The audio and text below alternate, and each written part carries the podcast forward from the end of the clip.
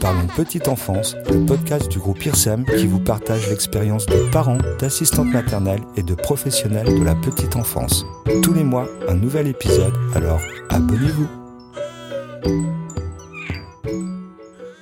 Dans cet épisode, Janelle, la jeune maman de la petite Raphaël, nous parle d'alimentation saine. Avec l'arrivée de sa petite fille, elle se met alors à cuisiner en avance de petites portions pour gagner du temps pendant la semaine. Lui vient alors une idée. Pourquoi ne pas faire profiter d'autres parents? Car qui dit jeunes parents, dit parents bien occupés. Salut Janelle Bonjour. Avant de parler de ta profession actuelle, on pourrait revenir sur ton parcours professionnel?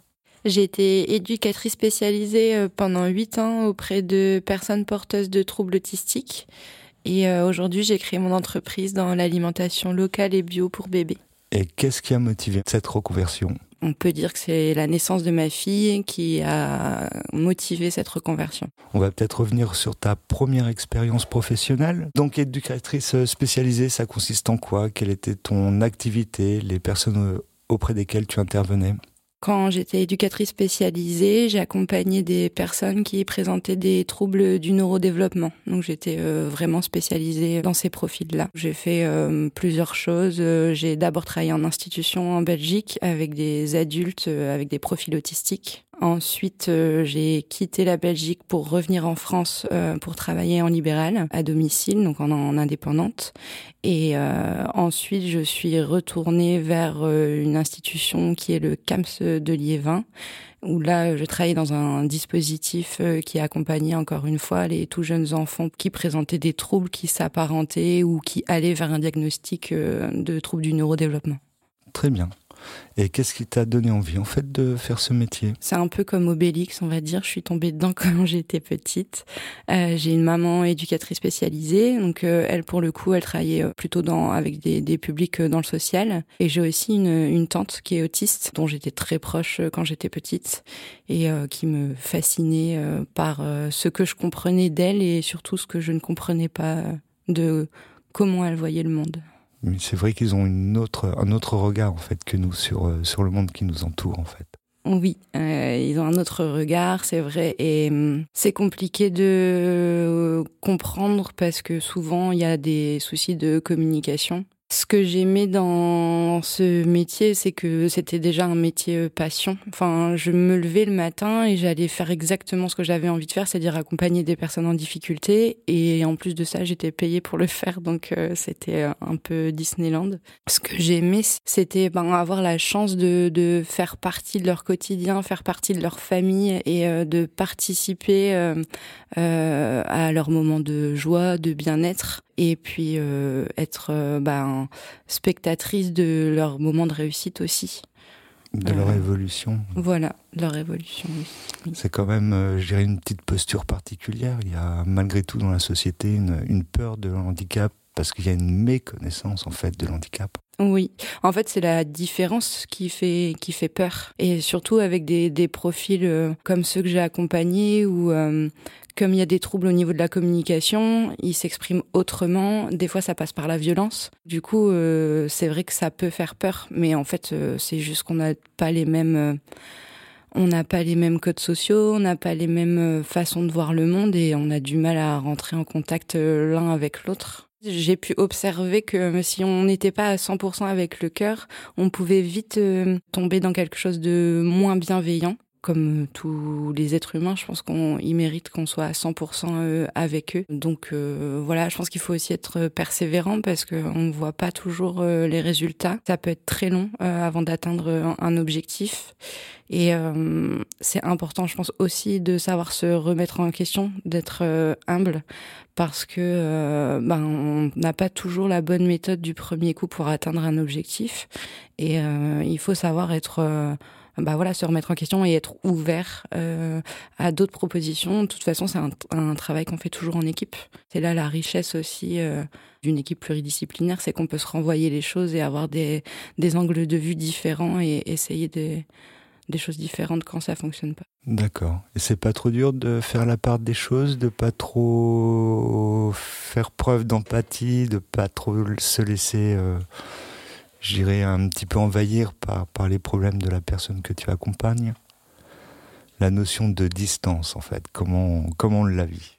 Oui, bah c'est la notion de distance euh, euh, dans ces métiers humains là, ça me fait toujours sourire. Euh, c'est compliqué de garder une distance. Alors moi, quand j'ai été en formation, je me suis dit ça va être compliqué parce que je me rends compte que je suis très sensible et pour le coup très empathique. Finalement, dès le début de ma carrière, je me suis rendu compte que ça allait être une force parce que les personnes qui étaient complètement détachées, enfin mes collègues qui étaient complètement détachés émotionnellement de ce qui se passait, pour, euh, pour le, public euh, n'avaient pas euh, les bonnes armes pour aller au bout des choses avec eux.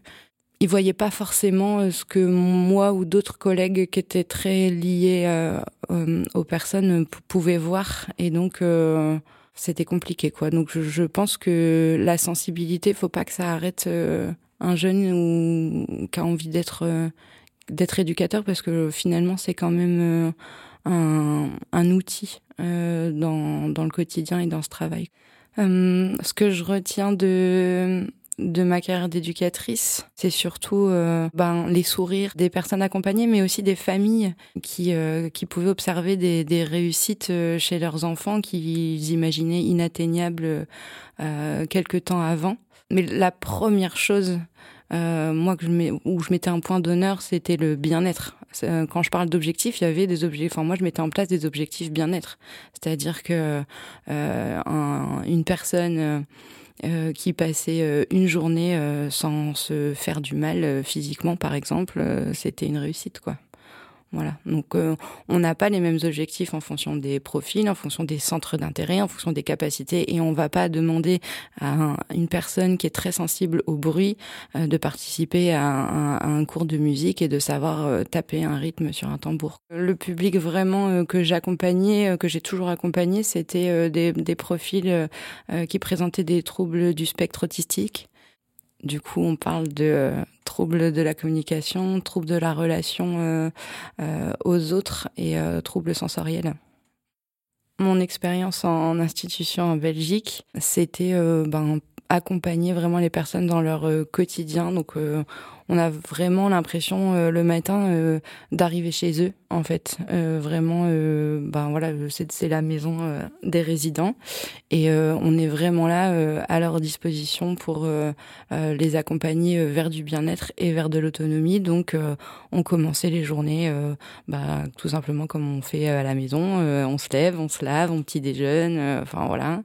Et, et ensuite, on les amenait vers des activités en fonction de leur centre d'intérêt et de, et de compétences. Euh, donc, faut être un peu multitâche pour le coup.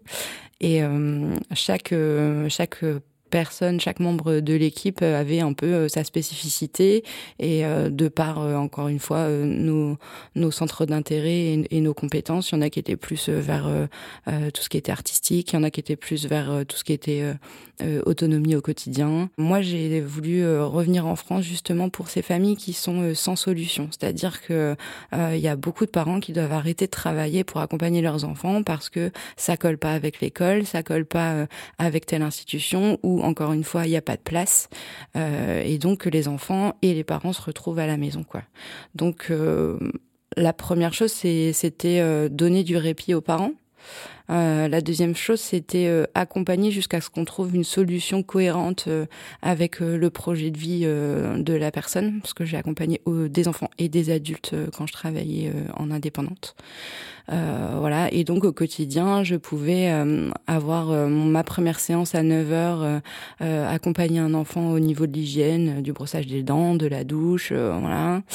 Euh, et puis à 11 heures, accompagner un jeune adulte pour trouver un appartement, trouver un emploi, euh, avoir un rendez-vous chez Pôle Emploi, euh, accompagner pour un stage professionnel.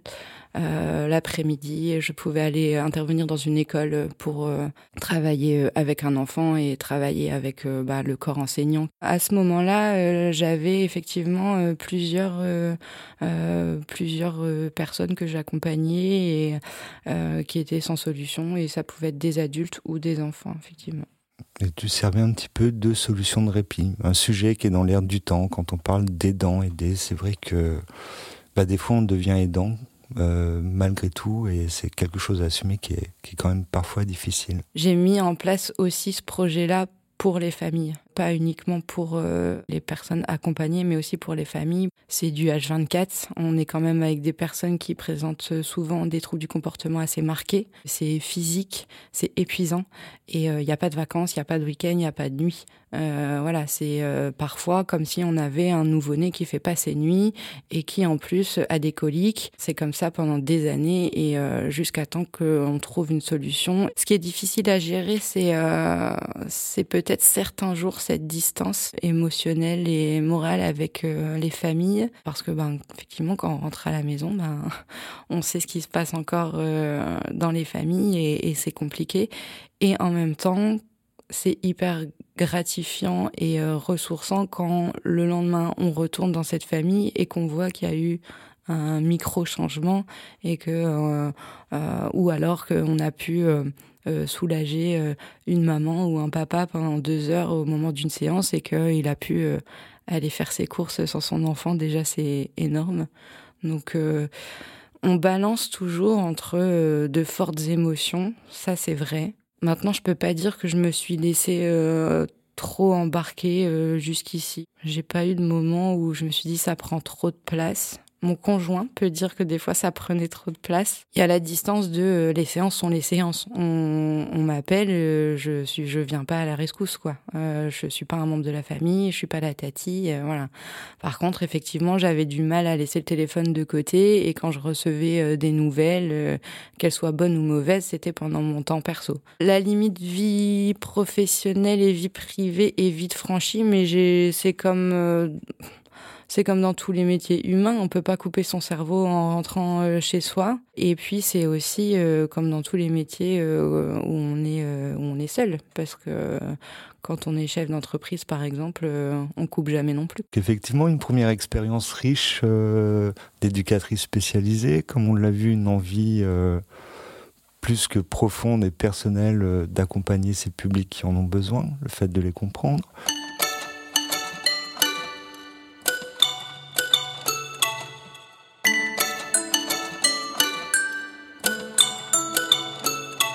Je sais que tu es maman. Pour un enfant, euh, l'alimentation c'est important. On pourrait avoir ton point de vue? Alors l'alimentation euh, pour l'enfant, euh, pour moi, ça a toujours été très important de par mon métier, de par mon éducation aussi. J'ai souvent mangé des graines avec mes parents. J'ai été sensibilisée et éduquée à une bonne hygiène de vie et notamment au niveau de l'alimentation, enfin en premier par l'alimentation. Et en fait, euh, quand moi-même je suis devenue maman, alors il y a toute une histoire par rapport à ça. Euh, ma fille, elle est née euh, prématurée et donc elle a eu du mal à, à manger euh, au début. Donc moi j'avais envie de lui donner mon lait, donc je tirais. on lui donnait au dalle au doigt. Ensuite on a essayé les biberons, ça marchait pas. Ensuite on a essayé à la cuillère. Ensuite on a dû mettre une sonde gastrique. Ça a été très compliqué. Ensuite on est revenu à la maison au moment du confinement. On est revenu à la maison parce qu'on a baissé les bras et que finalement le biberon ça passait. Donc je tirais mon lait, je mettais dans le biberon et c'était tout. Mais je pense qu'il y avait une grosse culpabilité émotionnelle, hein, je dis bien, parce que je sais bien qu'en théorie c'est pas de ma faute si elle est née avant, mais euh, une grosse culpabilité par rapport à sa prématurité. Et je pense que je voulais un peu euh, réparer ça en lui donnant absolument à manger moi-même physiquement. Donc par l'allaitement qu'on a mis, euh, on a mis trois mois à ce qu'elle soit autonome au sein. Donc ça a été euh, un grand combat euh, pour toutes les deux et du coup euh, une belle réussite pour moi et je, je, suis très fière de ça. Et en fait, je pense que du coup mon histoire avec son alimentation, elle a commencé ici et je voulais lui donner vraiment le meilleur, voilà. Encore une fois pour réparer. Et, euh, et, quand elle a commencé à manger solide, eh ben, il fallait que ce soit bio, il fallait que ce soit local, il fallait que ce soit frais, il fallait que les légumes sortent à peine de terre, que je les cuisine et que je lui donne tout de suite pour qu'elle ait toutes les vitamines et nutriments, etc. Donc j'étais très à cheval là-dessus, sur les proportions.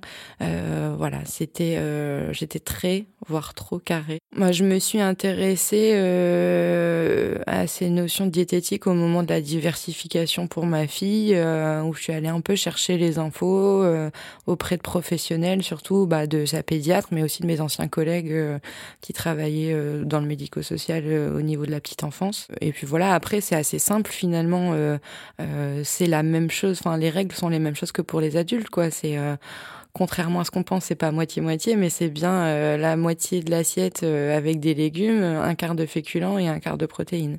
Et euh, voilà, après, quand on suit cette règle-là, je proportionnais tout dans son assiette. Quand j'ai dû reprendre le travail après la naissance de ma fille, donc elle avait six mois, ça a été compliqué de continuer à faire du frais. Ça a été compliqué d'aller à la ferme régulièrement pour voilà cuisiner du frais, passer du temps dans la cuisine pour que ce soit toujours nickel. Et en fait, euh, je, je trouvais pas dans le commerce ce qui convenait à la fois à mes valeurs, c'est-à-dire euh, la santé, euh, l'économie et, et la planète, et à la fois à mon quotidien où j'avais pas le temps, clairement, de faire du frais tout le temps alors que je travaillais, quoi.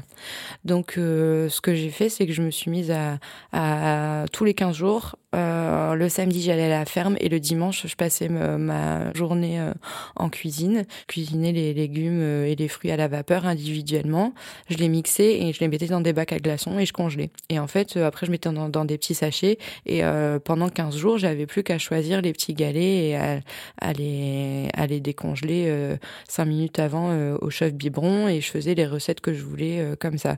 Et le fait de congeler, ben voilà, ça gardait vraiment la fraîcheur du produit avec tout ce qui était euh, vitamines, nutriments, etc.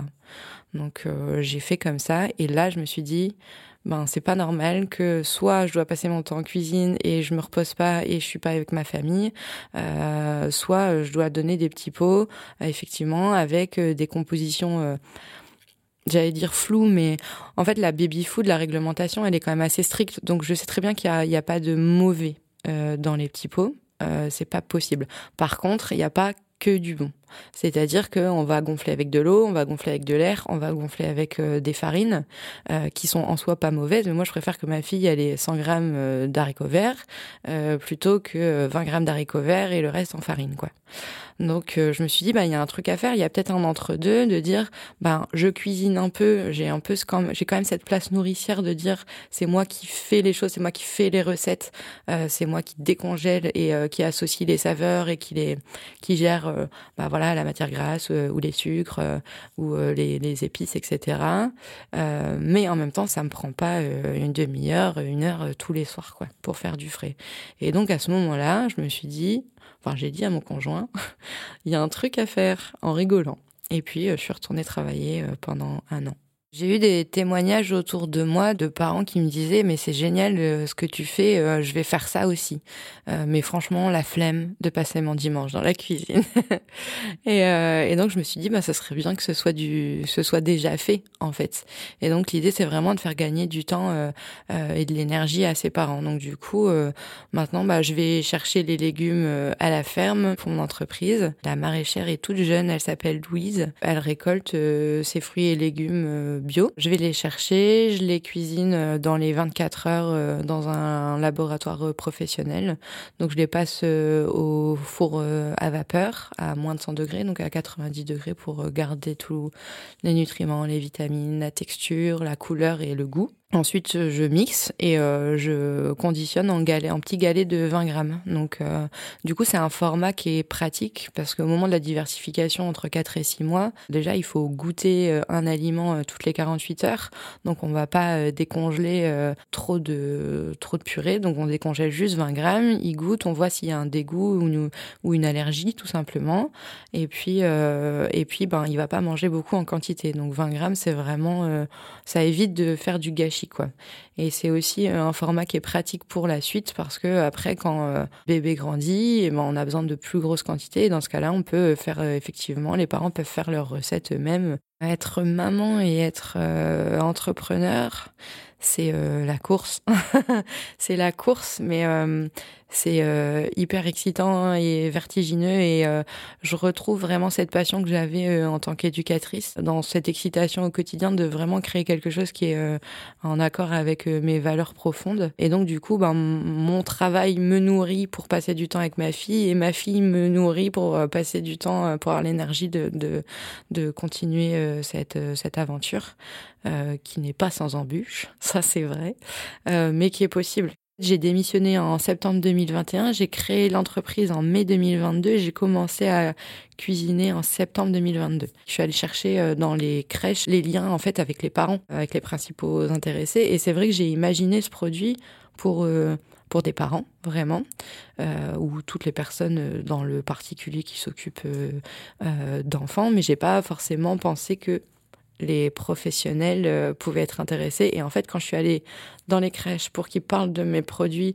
aux parents, les professionnels m'ont dit, ben, en fait, euh, ça serait pratique aussi pour nous. Pour être entrepreneur, je pense qu'il faut avoir des capacités à rebondir. C'est quand même un parcours avec pas mal d'obstacles. Il faut savoir se réjouir des petites victoires et aussi euh, savoir rebondir quand il y a des moments plutôt bas. En fait, on n'est jamais arrivé quand on est entrepreneur. Euh, il n'y a pas un jour où on se dit bon bah ça y est, ça roule. Donc euh, il y a la création et puis après il y a le fait de maintenir à flot, de développer, etc. Il faut pouvoir ne pas rester sous la couette à déprimer pendant deux jours euh, parce qu'il y a eu une mauvaise nouvelle ou un obstacle qui n'a pas été euh, pas été surmonté et voilà il faut pouvoir trouver les ressources euh, nécessaires qu'on a en soi et autour de soi être bien accompagné aussi en perso et en pro pour avoir bah, l'énergie de repartir à chaque fois si je devais euh, résumer euh, pour moi le rôle de maman, bah, c'est donner le meilleur euh, de soi à son enfant pour l'accompagner ben, sur la route de qui il est et pour que qu'il se révèle à lui-même. Aujourd'hui, l'alimentation à la maison, je lâche un peu parce qu'il y avait besoin. Donc ma fille hier soir, elle a mangé des pâtes sans légumes. et, et moi, c'est vrai qu'en cuisine, ça m'arrive d'oublier de manger. Donc c'est pas nickel non plus, mais mais voilà, euh, c'est comme l'éducation. Euh, je pense que c'est bien d'avoir un cadre et c'est bien d'en sortir de temps en temps.